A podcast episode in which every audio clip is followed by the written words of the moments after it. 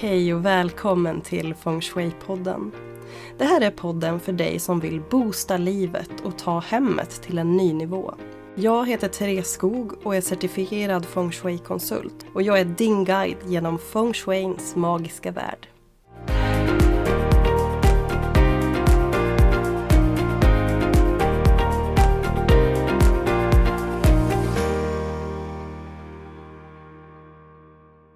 Hej kära vänner och varmt välkommen till Feng Shui-podden.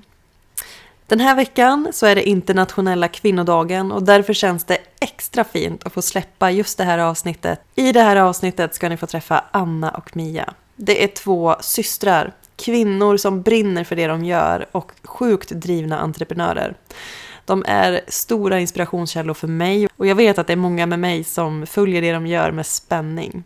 I det här avsnittet så pratar vi såklart om feng shui. Vad har de för relation till feng shui? Eh, men också om företagsresan. Vart startade det? Hur har det gått? Och de delar också sina bästa tips kring att handla vintage och second hand. Hur tänker de för att skapa harmoniska miljöer och eh, ja, det och mycket mer får vi ta del av i det här avsnittet. Jag hoppas att du ska uppskatta det lika mycket som jag verkligen njöt av att få träffa dem. Och har ni vägarna förbi Vänersborg, missa inte Flickornas magasin och Auktionsmagasinet. De har ett fantastiskt vackert showroom och jag har dessutom startat en YouTube-kanal så inom kort kommer det dessutom att finnas en liten, ett litet videoklipp eh, inifrån Auktionsmagasinets showroom. Så nu är det dags att dra igång avsnittet så hoppas jag att vi hörs igen framöver.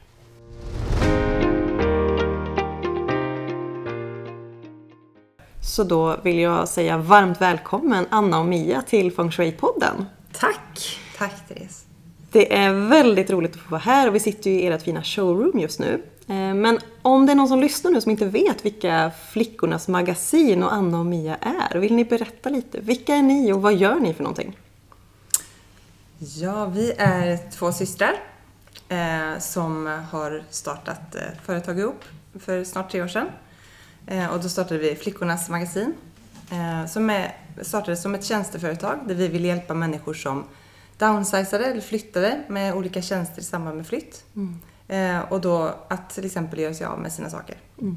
Och framförallt en äldre målgrupp som inte tyckte att det var så enkelt själv att lägga ut sakerna mm. på nätet eller olika sidor. Och jag tänker där också äldre målgruppen som kanske inte är en del av det här konsumtionssamhället Nej. som kanske har lättare att slänga utan den äldre målgruppen kanske vill att sakerna ska tas om hand på något sätt. Eller liksom. Precis, mm. så är det. Och sen så också att man har barn som kanske bor långt ifrån. Mm. Eh, och få dem då att få tid att komma och hjälpa mm. eh, är ju klurigt. Ja. Så där såg vi ett behov som fanns. Så, så, vi startade inte Flickornas magasin, det är vårt namn som kommer, utan vi startade ett tjänsteföretag mm. med ett annat namn. Mm. Ehm, och så har liksom vår drivkraft har varit att vi vill testa våra idéer och vi vill hitta ett sätt att jobba med vad vi tyckte var hållbart, vad som kändes i tiden. Vi tycker om att skapa, möta människor och, och mm. skapa relationer och, och sälja saker men vi vill inte jobba med nyproduktion. Nej. Så det var liksom ett sätt att Och vi skulle absolut inte starta någon butik. Nej. Det, det var ju... Verkligen det, det pratade vi om att nej, så ska vi inte ha det. Inte bundna vid tider och, och alls så utan vi, vi hade förråd som vi eh, jobbade utifrån mm. och, och sålde. Där vi mötte personer och skickade över hela eh, Sverige. Och våra säljkanaler från början var ju massa olika kanaler som redan fanns mm. och kontakter och så. Ja. Eh, men det gick ganska fort eh, från det här lilla förrådet när vi insåg att vi behövde större plats och då fick vi en källarlokal där vi liksom bestämde att vi ställer upp lite saker lite fint och så mm. när någon kommer och hämtar sina saker så mm. kan de få titta på Och annat. det vi var noga med från början, eller som vi skulle liksom sticka ut med, det var att när vi fotade objekten ja. så skulle det vara eh, schysstfotat. Ja. Eh, så att det tilltalade. Mm. Eh, och sen la vi ut det på de olika kanalerna då. Men den första lokalen vi hade var ju, den var nere i en källare. Så när folk skulle gå ner där så såg de lite skraja ut. Det var, det var en källare, en våning under marken med sån här dragport. Aha. Så man mötte dem i en gränd och sa nu ska vi gå ner här. Drog upp vi är snälla! Ja. Och så var det en lastkaj under marken med ett källarförråd. Det var jättecreepy egentligen. Ja, Sjukt. Uh. Och så hade vi, ja. Så det kom folk, så det kunde komma tre samtidigt. Ja, vad bra, nu har ni kommit klockan 17. Då går vi ner här i källaren. Ja. Hämtar de sina olika... Det är tur att ni ser så snälla ut. Mm. Mm, ja. ja, man försökte se extra snäll ut då. Ja, det var ju inte helt behagligt heller själv att Nej. komma dit när man, med vem som helst. Men, men, men från det så, så fick vi den nya lokalen. Och mm. eh, då när vi tänkte efter tänkte att vi kanske ska starta ett Instagram och bara lägga ut liksom att, att vi har det här så mm. kanske någon annan vill komma. Och det hände i maj för snart tre år sedan. Um, och så, så gick det... Och då, då, för det växte ganska fort. Mm. Vi såg att oj, det, det kommer folk och de åker ganska långt ifrån. Mm. Och när de kom och skulle hämta sin sak så, men vad har ni mer då? Och då hade vi lite för litet för att vi kunde inte ställa upp allt vi hade i lådorna. Så vi fick bara, ah, men vad, vad letar du efter? Och så började man öppna en sån här låda med, med grejer. Så då började vi fundera på, vi får ha en större lokal. Ja. Eh, och då fick vi ju den som vi sen öppnade eh, vår lilla, vårt lilla showroom i. Mm. Eh, och då gjorde vi det, fortfarande skulle vi inte ha någon butik ju. så vi, det var ju mer så lagerhyllor upp och bara få upp sakerna. Mm. Eh, så att folk kunde se. Eh, men sen är ju det viktigt med miljön. Mm. Så någonstans blir det så här, nej men det kan ju inte se hur galet ut som helst. Så då börjar vi ändå säga att ja, men det får ändå se schysst ut. Och någonstans där så blev det ju ett showroom till slut. Mm. Som blev finare och finare. Ja. ja. ja, men och jag tänker där kan man också tillägga att jag vet att du Mia har ju jobbat som inredare mm. eh, innan du startade, eller innan ni startade det här. Mm. Så, och jag gissar att det finns ett stort inredningsintresse även hos dig Anna eftersom eh, ja, men man känner verkligen hur mycket ni brinner för det ni gör. Mm. Eh, och ni är ju mästare på att skapa fantastiskt fina miljöer. Så att eh, mm. ni har en, en, god känsla för... Tack! Tack. Men, men, och det var ju också så att vi, det var ju en industrilokal som vi tog över där. Så, mm. så sakta men säkert så piffade vi ju till den, så att säga. Mm. Och sen var det ju oktober som vi öppnade. För två och ett halvt år sedan. Ja, precis. Då hade vi liksom sett att ja, men det här, vi, får nog, vi får nog ändra vår affärsidé. Och det får nog bli lite showroom och lite butikskänsla. Mm. Så då skulle vi ha öppet ett par dagar i veckan. Och då, då renoverade vi upp lokalen och så, så satte vi, nu har vi ett öppningsdatum. Mm. Eh, och där, så från oktober för två och ett halvt år sedan, då kände jag att då startade Flickornas magasin. Mm. Eh, att det blev på ett annat sätt. Och då började vi jobba mer med Instagram eh, och vi började jobba med, ja men du var ju en, en tidig kund ja. som hjälpte för du kom in på, på ett hörn. Ja men det var nog, kan det ha varit maj för ja, några år sedan där jag köpte ja. något eh, skrivbord eller någonting av ja, er. Precis. Eh, och så sålde jag lite grejer. Just det, vi sålde åt dig. Ja, precis. Mm. Och lite så. Ah. Så vi har ju, jag har ju verkligen, jag fick ju höra tidigt om visioner och liksom kände ju redan där att eh, wow. Ja men precis, var, vi fick ett härligt möte där första ja. gången. Och, och, det som blev sen då, när vi startade det här fick vi ju lokaltidningar och, och sådana medier som la ut eh, att vi startade. Så det man såg, det var ju plötsligt en ett showroom ja. som man inte riktigt kunde sätta fingret på för vi hade ju inte öppet statiskt varje samma dagar. Nej. Utan man fick ju följa på Instagram. För det skulle passa familjen och, och eh, Sen jobbade vi ju massa med andra saker som mm. inte folk kanske såg där utan de tänkte att vi ställde upp de här fina sakerna i butiken, hade öppet, tände ljus, hade svinhärligt när vi var där. För så var det ju. Eh, men vi var ju fortfarande ett tjänsteföretag. Mm. Så när dörrarna stängdes så, så jobbade vi ju ute i hem. ut till kunder och... och eh...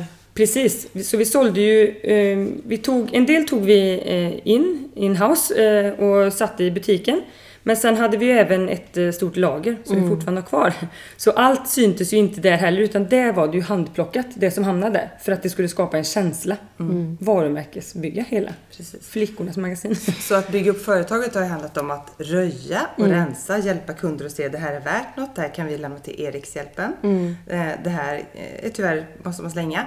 Eh, och sen har vi städat, vi mm. har röjt på förråd. Mm. Alltså det, det, här är liksom inte så här fina i kanten-systrarna här. Utan det här är röj och rens. Vi tycker det är, vi är bondtöser. Vi gillar ju liksom. Det var hängslebyxor på. Gillar att hugga i liksom. Ja. Mm. Så, så det har vi gjort mycket när Eh, så, där, så har vi liksom lekt butik några dagar i veckan. Då har vi sminkat oss lite. Ibland har vi Ibland har vi det. Och så har vi tänt ljus och så har vi tvättat av golvet så det luktar gott. Och så, ja, så det har liksom varit olika sidor. Mm. Men det som har blivit då att Flickornas magasin har synts på Instagram och som man kanske förknippar med det, det är ju med att det är en vintagebutik och att mm. det är mm. lite så.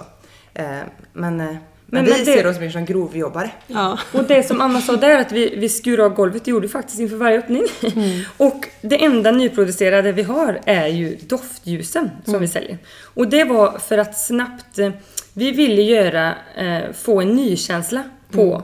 på äldre saker. Ja. Så vi säljer ju vintage men eh, det var ju också nyare second hand som såldes. Men känslan när man kom in hos oss skulle vara att man kom in i en butik mm. och, och, det faktiskt kändes fräscht. Mm. För allt som vi sålde, sålde vi en soffa, vi torkade ut den, vi dammsög den, vi smörjde in den.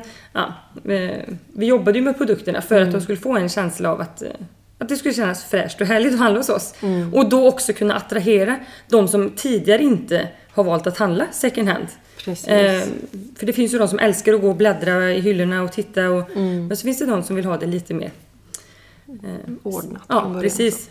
Nej, men, och där tänker jag, när man pratar feng shui så är det ett fantastiskt bra sätt att väcka energierna. Jag tänker på dofter mm. framförallt. Och uh, ren, att torka av ytan. Det, liksom, mm. mm. det skapar ju verkligen en helt annan känsla. Mm. Så det mm. gör ju väldigt mycket, bara den här lilla ansträngningen inför en öppning till exempel.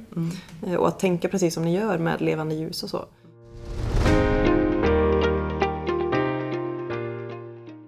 Men när det kommer till feng shui, för nu är det ju feng shui-podden ni ja, är med precis. i. Vad har ni för relation eller erfarenhet av feng shui sen innan?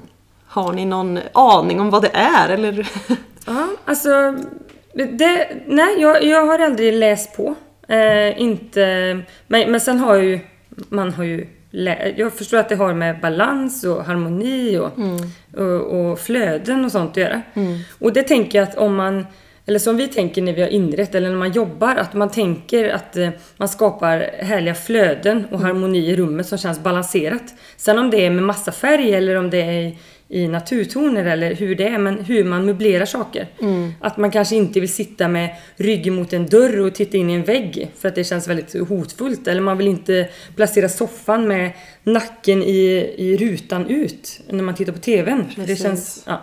så, så vi har ju inrett och jobbat ut efter det, men inte mm. aktivt att det har varit feng shui. Men, men, men, men, när man har, det har kommit med i efterhand och som när jag lyssnade på din podd, så, just det, men det här, jag har inte tänkt på Nej. att det är så det är. Mm. Men, men, men, som hemma till exempel har vi ett väldigt stort sovrum, mm. 25 kvadrat med fem fönster. Ja. Och när vi i början hade sängen på ett visst sätt mm. för att titta rakt ut mot fönstren, ja. då hade vi dörren bakom. Ja. Eh, så här. Och det tog ganska lång tid innan vi ändrade så att man ser både dörren och fönstren. Och det blir mycket mer harmoniskt sovrum. Så det är ju något som det tog lite tid att inse. Mm. Men, det... men det är ju så, för, för mycket av feng shui gör vi ju undermedvetet. Mm.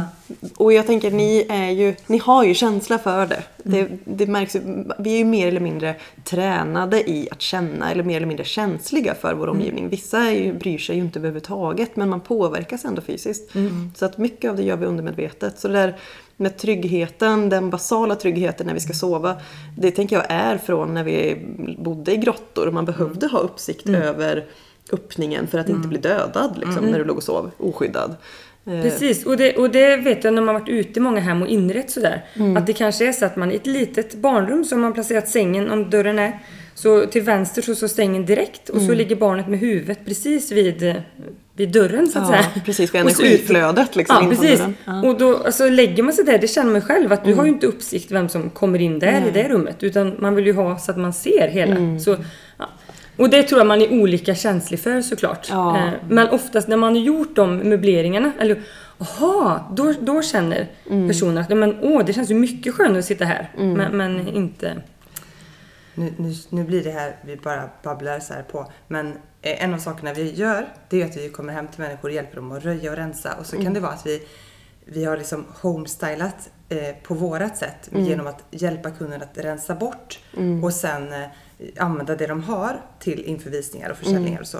Eh, och där tänker jag, jag vet inte om det är feng shui, men just bara den här känslan av att rensa ut. Ja. Att det skapar, så vi kan gå och prata med huset så här, åh vad härligt rummet, nu får du andas lite och, mm. och så. Alltså mm. vi liksom går och, och så ser man så här, vad är själen i det här hemmet? Ja men då lyfter man fram, liksom den här personen har varit kreativ på det här sättet. Så, så behåller man det. För mm. man försöker hitta själen i personerna ja. och eh, rummen som bott där. Så mm. ibland när det har varit dödsbon och så, så har vi känt så här, vad härligt, nu får vi visa det här hemmet från mm. den här personens bästa sida. Liksom. Ja. Och det är väl också någon form av... Absolut. Och jag, där skulle jag vilja säga första steget någonstans för att skapa god feng shui. Om vi bortser från vad du har för kanske målbild och vision mm. med ditt hem. Men om man bara tänker ett hem generellt. Så är det ju att rensa. Mm. Det rör upp energier, det, ja, men så, precis som du säger, det, det ger plats för luft. Mm. Eh, ett helt annat energiflöde och det... Eh, ja.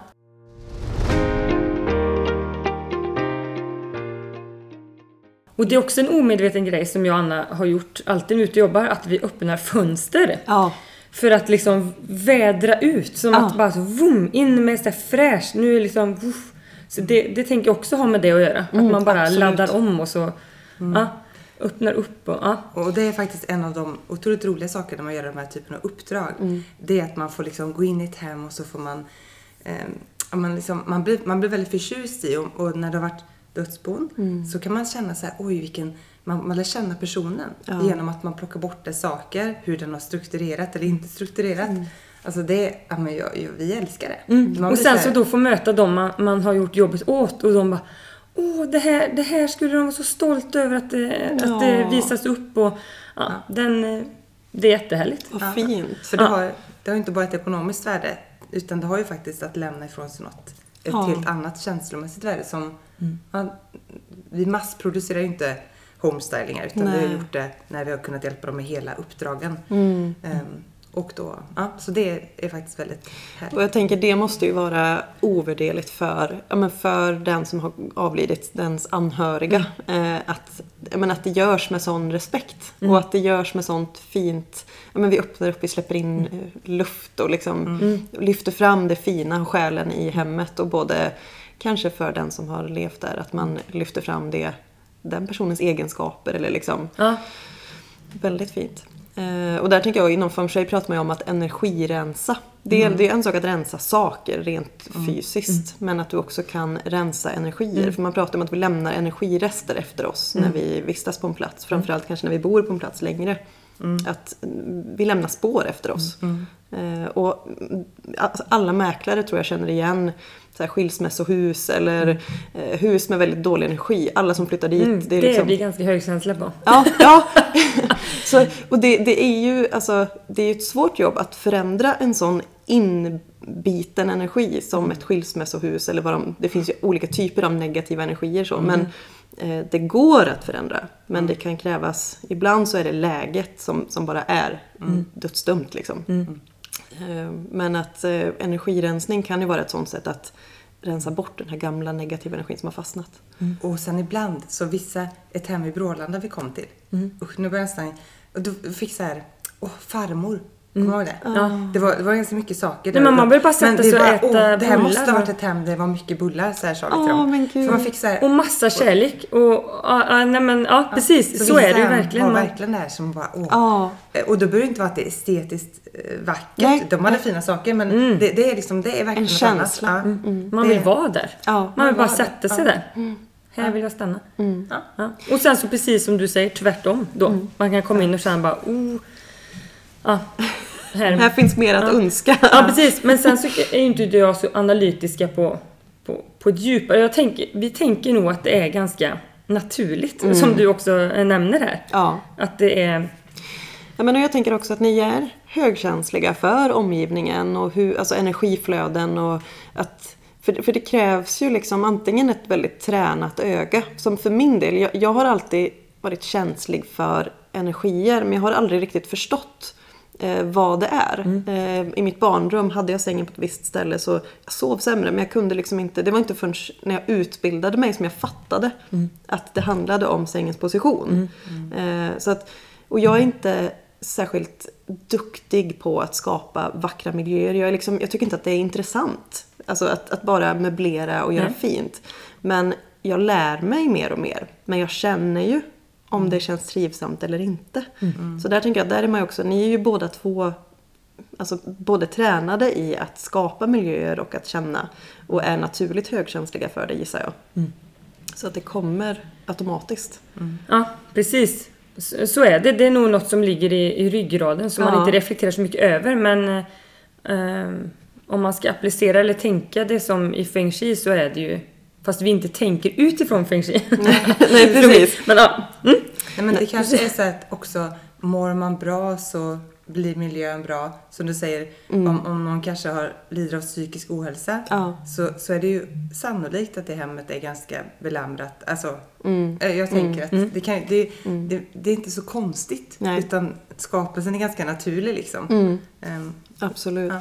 För man pratar om att hemmet är en förlängning av, av dig. Mm. Eh, och hur ditt hem ser ut viskar ju någonting om hur du mår. Mm. Hur, eh, jag själv kan ju bara känna i perioder när jag är väldigt stressad eller liksom, mm. det, mitt hem förfaller ju under mm. den perioden. För att jag städar inte, jag ger det inte kärlek för att det finns liksom inte tid eller ork. Eller, och det, börjar man tänka på det så är det ju ganska fascinerande hur mm. mycket det hänger ihop. Mm. Och det är ju väldigt energidränerande. Ja, absolut. Eh, för ibland måste man ju bara plöja på framåt mm. för att det inte finns, men det ligger ju ändå där och, och drar ja. energi. Ja. Om inte... Ja, men och när man väl då har tagit sig i kragen och gjort den här storstädningen och liksom Även fast energin inte fanns, men man gjorde det. Mm. Den känslan är ju helt ovärderlig när mm. man har fått, ja men bara använt dammsugaren en stund. Det gör ju liksom att ah, jag kan andas igen. Mm. Liksom. Det är faktiskt också när med, mina barn är 16 och eh, 13. Mm. Eh, men de älskar ju känslan när vi ska ha gäster. Ah. Även om inte det är gäster som de ska umgås med. Eh, så tycker de att det är så härligt. Kan vi inte bjuda hem någon? Det gör inget att vi ska umgås. För då städar man, tänder ljus, det blir så här mysigt. Ordning, luktar god mat. Luktar god mat. Ah. Så det är någonting i hela det som liksom, ja. Man ger det här lilla extra. Mm.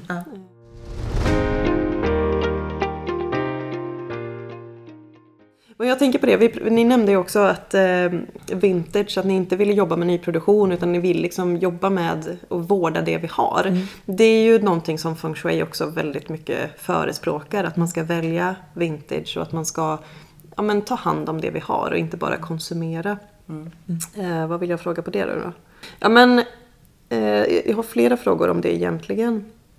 Men eh, har ni några tips hur man kan eh, få till inredningen när man vill kombinera kanske både gammalt och nytt? Hur, hur, kan man tänka eller vad kan man göra för att skapa en schysst helhet? Har ni något så här? Ja men både jag och Anna byggde ju hus för 12 år sedan är det nu. Mm. Tiden går.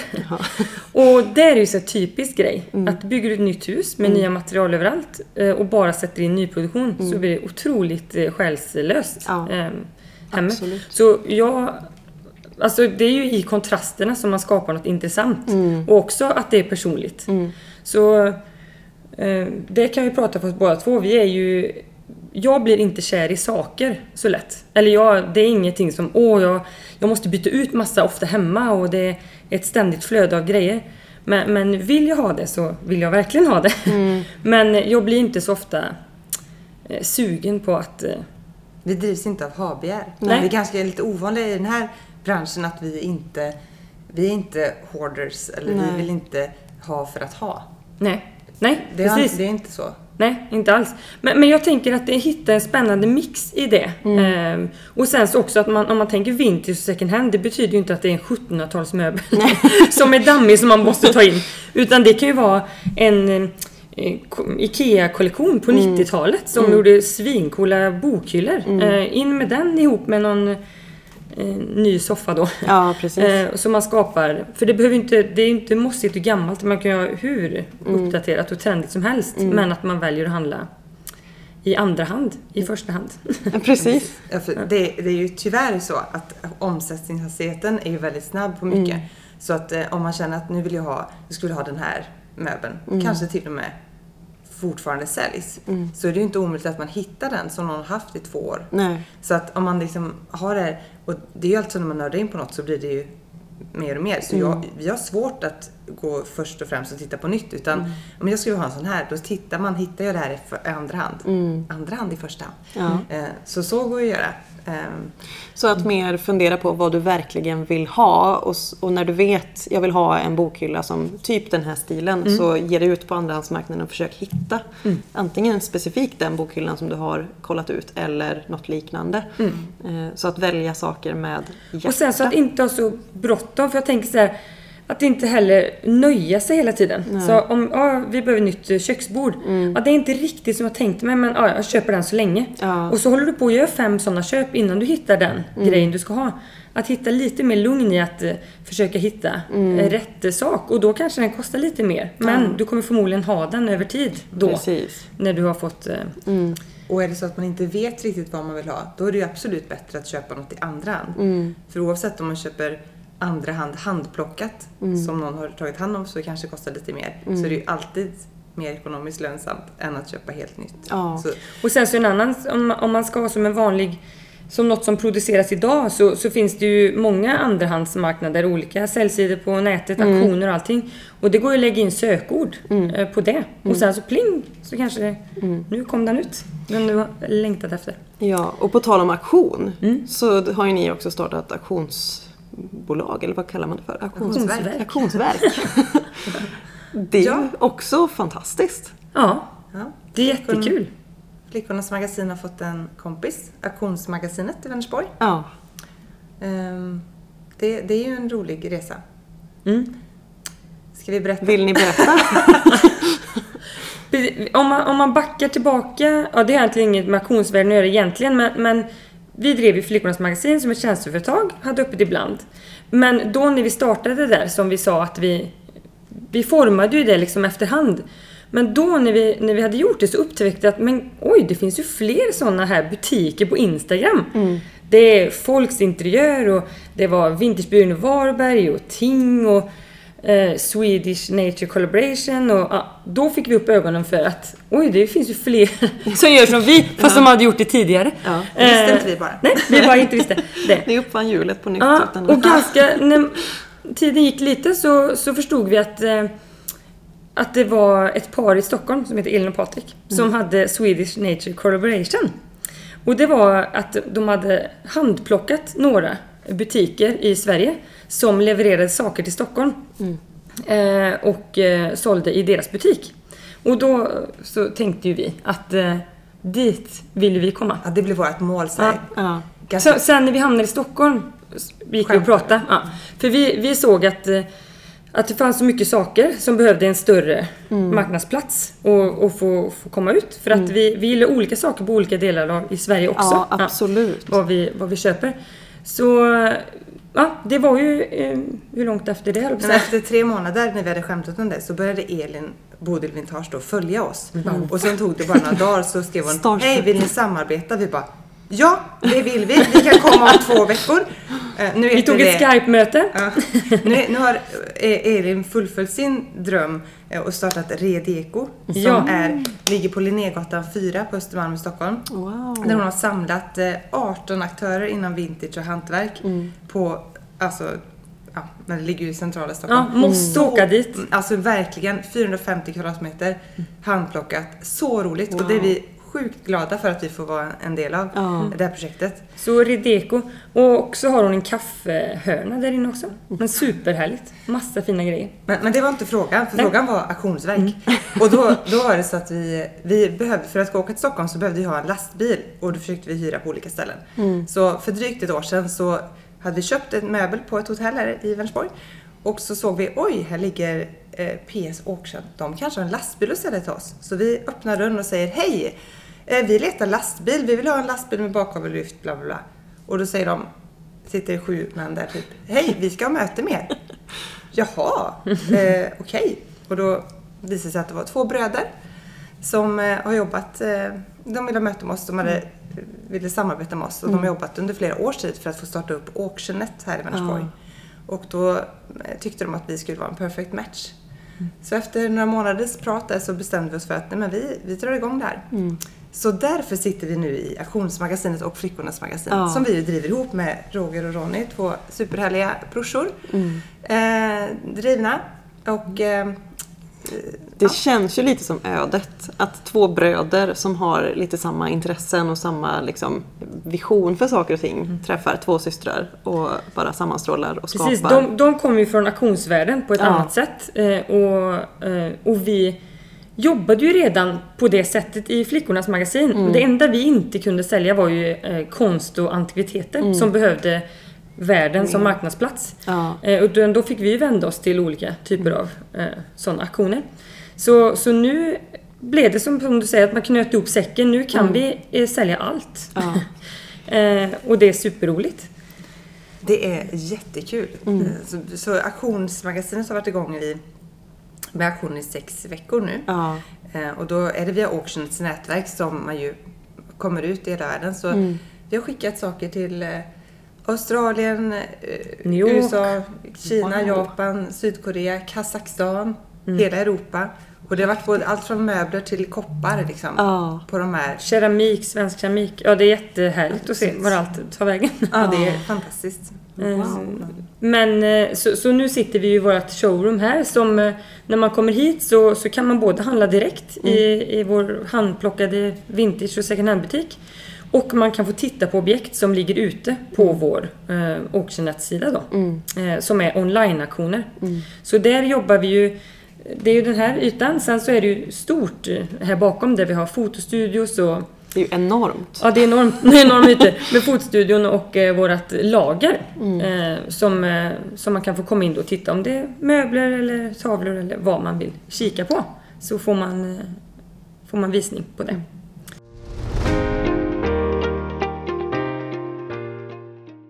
Om man ska dra tillbaka till feng shui-grejen ja. med att röja och rensa. Ja. Så, så tänker jag att när man, när man köper nytt, att man byter ut sina saker. Mm. Där tror jag att man skulle kunna ha väldigt nytta av väldigt många människor. För man har ju så mycket hemma ja. som bara står. Ja. Och så fyller man garderoberna med saker som man aldrig har använt på många år. Eh, man har förråd som man hyr kanske med saker som bara står. Mm. Och det tickar ju, det blir en stressande känsla. Så ja. att kom och lämna saker till ett eh, auctionet-hus nära dig. Mm. Mm. Hjälp miljön, få mm. lite extra pengar i plånboken. Ja, få och mer... slipp göra jobbet. Tänker jag. För det är ju, det, jag, jag, om jag bara utgår från mig själv, så kan jag, det, för mig är det den, alltså tratten. Det är det jag har svårt att ta mig igenom. Det är att fota, att lägga ut och sköta försäljningen. Mm. Jag tycker det är så det, det suger så mycket energi. Mm. Eh, och då tar det mindre energi att bara låta skiten stå. Mm. Nej men det, det är sorgligt egentligen för det är både pengar och men, kanske men värde för någon annan som bara står. Familjen. Mm. Ja. Precis, så är det. Verkligen. Så...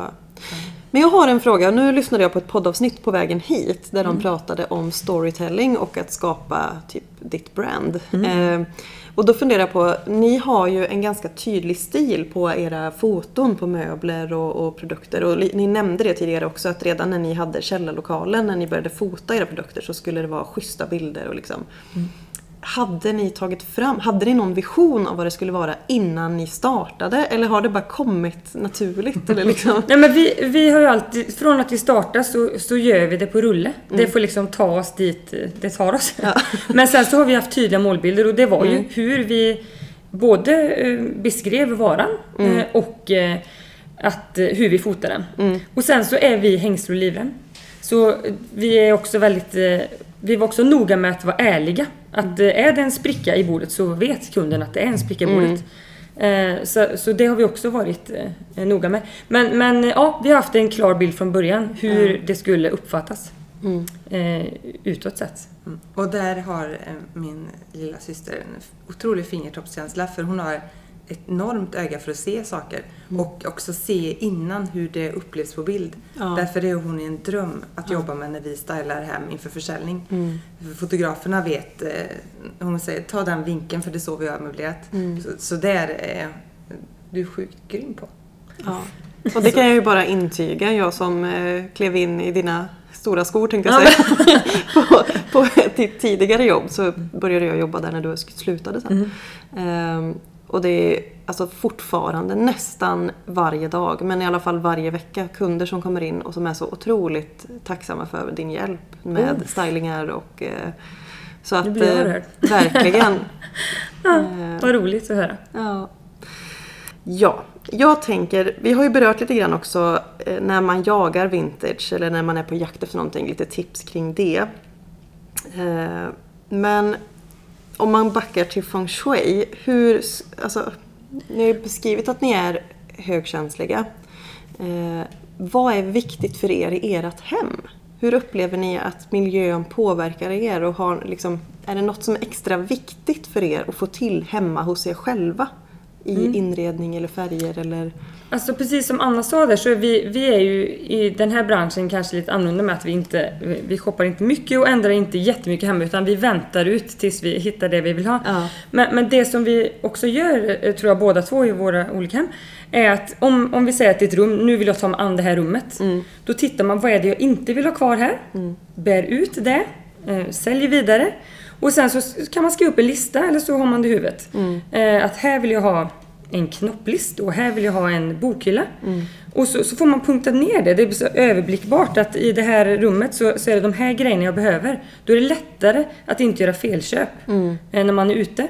Man kanske vill ha linnegardiner, man, ja, man målar upp en bild av mm. hur det färdiga ska vara. Mm. Och sen så sätter man sig ner och ser hur, hur kan jag hitta det här och mm. var. Eh, och, och då ja, med stor sannolikhet kan man hitta det i mm. andra hand. Absolut. um, Jobbar så. ni någonting med att göra moodboards till exempel i liksom, antingen på dator eller att ni klipper ihop? Eh... Nej. Nej. Nej. Det har vi inte tid med. Nej, det har vi inte tid med. Nej. För Nej. fortsättningsvis är det ju så att även nu driver vi ju det här och vi kör till Stockholm men vi har ett auktionsverk. Men vi har ju också helhetsgreppet fortfarande mm. eh, i det här. Att vi kan erbjuda en tjänst eh, av att röja huset, vi stylar det, vi städar det.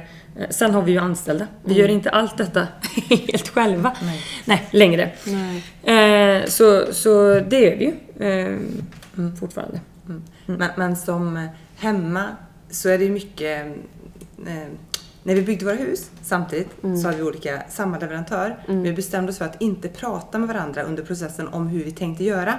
För vi ville inte påverka varandra så att, att man kände så här, Jaha, ritar du köksön så? Alltså vi ville inte veta. Nej. För, första pratade vi lite, sen bara, nej jag vill inte veta någonting. Det var väldigt skönt. Mm. För att då fick vi ju våra egna hem ja. Eh, utan att våga. Men eh, men vi båda gillar ju att ha ganska cleant. Ja. Så om man ska komma hem och känna sig att man blir avstressad, då ska det inte vara så mycket saker som ligger på bänkar, inga högar med saker, för det stressar mig. Mm. Eh, så att ha mycket förråd har vi byggt in i husen, så man kan stoppa undan saker mm. fort så här. Dold förvaring. Dold liksom. förvaring. Så in med saker, det kan min man tycka är lite jobbigt att jag bara slänger saker i lådor istället för att sortera, för han vill hellre sortera dem på högar på köksön och jag vill ha ner dem i lådan. Men, men då, då känner jag så här, så, så därför så är det less is more ganska mycket som mm. som jag mm. gillar att... Ja, mm. ja. Mm. Ja, men och det tänker jag också om jag kopplar det till feng shui så är ju det... Eh, därför där förespråkar man också dold förvaring. Även om, även om det är rörigt i ett skåp, det påverkar dig fortfarande negativt. Mm. Men det ger ett mycket lugnare och mer harmoniskt intryck. Mm. Eh, det är inte riktigt lika negativt som om du hade haft högarna på köksbänken för då blir det bara en enda röra. Annars liksom. körde inte du Marie Kondo-vikning på dina kläder? Jag hade en, innan vi startade här så, så var jag sjukskriven i förebyggande syfte för att inte bli utbränd. Ja. Och då, då läste jag Marie Kondo och då gick jag så här, nu viker jag. Det var jätte, det var ju bra så här mentalt. Meditativt komma ner nästan. liksom i, Ja, precis. Men vi har inte Marie Kondo-vikningar i er På allt? Inte. Nej, det har vi inte alls längre. Men, eh, men eh, ja. Nej, och där tycker jag Marie Kondo har väl själv släppt det. Aha, okay. Jag läste jag Jaha. ganska nyligen någon artikel att hon själv har släppt på. Eh, hon städar inte, hon är inte lika pedantisk och liksom allt är inte i ordning vikt. Hon har insett att det är viktigare att vara, spendera tid med sina barn typ. Ah.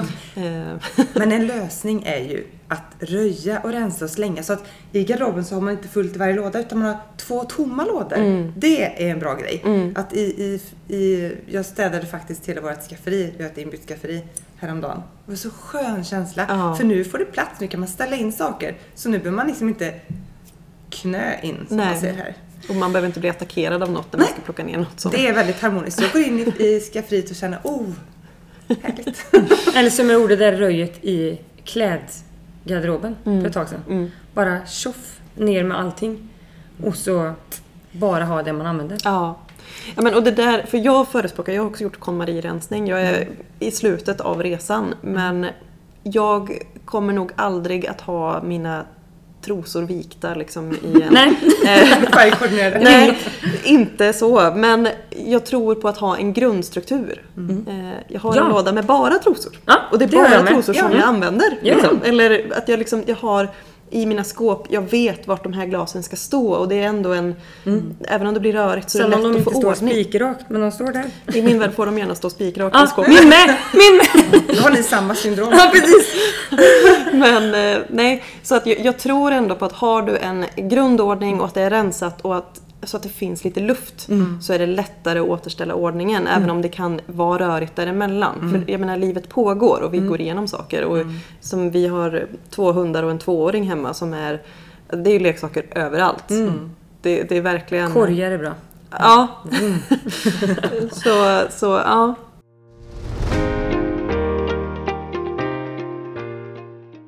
Är det någonting mer som ni skulle vilja tillägga, som ni vill berätta om eller som jag har glömt att fråga om? oh. Ja, vilken bra fråga. Jag vet inte. Nej. Jag tycker vi har pratat... Eh... Nej. Jag kommer säkert på flera grejer så när jag ja. åker härifrån. Så, fasen, det skulle jag frågat. Men ja. Eh, då är det så. Precis. Eh, är det någonting om feng shui som ni funderar på eller som ni vill fråga mig? När ni ändå har mig här. Nej, vi har stenkoll. Nej, det har vi inte. Nej, det har vi inte. Men, men jag tror också att vi omed, som vi sa innan, mm. att vi, vi gör nog mycket ja. eh, utifrån, eller vi gör nog mycket som, som är feng shui, mm. fast vi inte gör det medvetet. Mm. Det tror jag. Um, eller det vet jag att ni gör. Ja. Det ser jag ju på det ni gör. Det lilla som jag har tagit del av. Ja, men precis. Nej, men, men Therese, jättekul att uh, ha dig här. Ja, väldigt kul att följa din resa tillbaka igen för det har vi ju ändå följts åt här. Ja, det har vi. Ja, det är jätte, jag är jätteglad att ni vill vara med. Eh, så tack snälla Anna och Mia för att ni vill vara med i Funkshow-podden och tack till er som har lyssnat. Tack.